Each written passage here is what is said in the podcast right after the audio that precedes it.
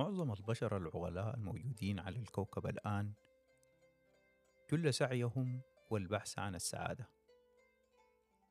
وفي منهم بيدفع أموال لمجرد قضاء أوغاز سعيدة حتى ولو كانت لمدة قصيرة.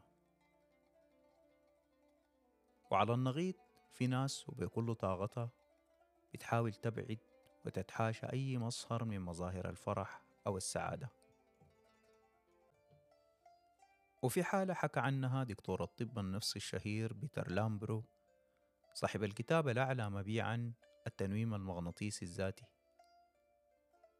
وهي قصة عن مريضة كانت بتتعالج عنده وكانت بتعاني من أعراض ضيق وتوتر شديد تجاه أي حاجة مفرحة وما قادرة تستمتع بأي لحظة سعادة وبتخاف من مجرد الفرحة.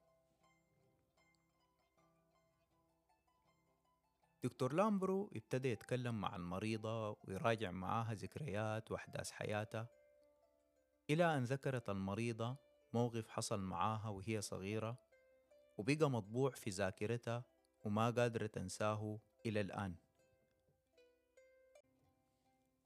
وهو إنها لما كانت راجعة من رحلة مع أصحابها أول حدث قابلها لما وصلت البيت هو وفاة جدتها اللي كانت متعلقة بيها وبتحبها جدا. واللي فسر دكتور لامبرو إنه ممكن يكون السبب في خوفها من الفرحة عموما وده ممكن يكون في لاوعي المريضة مرتبط بالحزن الصاحب خبر وفاة جدتها وهي ربطته بحالة السعادة اللي كانت فيها بعد الرحلة.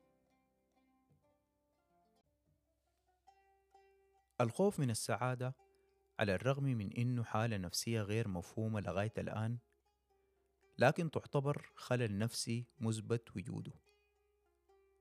في مواقف كثيرة وخصوصا في المجتمعات اللي بتحتفظ بلحظات الحزن لأوقات طويلة كعادات اجتماعية زي فترة ما بعد الموت واستمرار سرد ذكريات الميت بتلقى فيها أشخاص أول ما يشعروا بإحساس الفرح بيصيبوا نوع من التجهم وانقباض في القلب نتيجة خوفهم وترقبهم لمصيبة أو كارثة منتظر حدوثها. وفي عدد كبير من الناس بتخاف من السعادة بسبب تفكير المستمر في الحزن وللأسف مرات كتير الناس دي بتكون إحنا أنفسنا.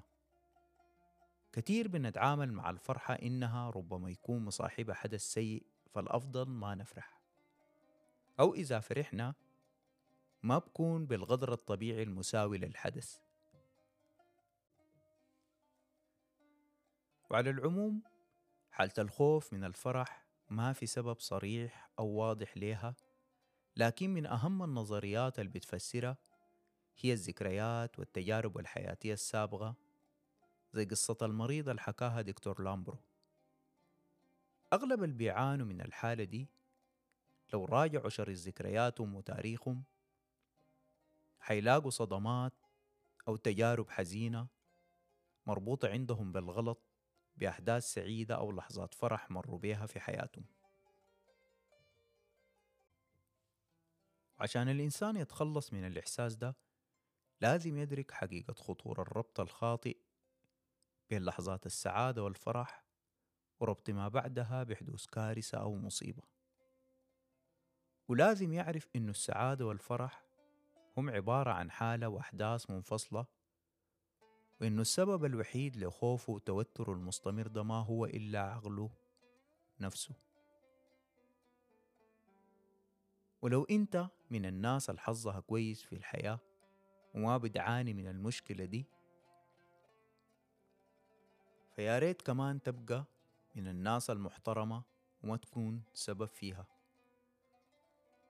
ومهما كان وضعك في حياة أي إنسان فما تكون سبب في تعاسته أو حزنه بقدر الإمكان. ويا ريت ما تكون أنت الذكرى التعيسة أو الصدمة اللي بتخوف من الفرح والسعادة.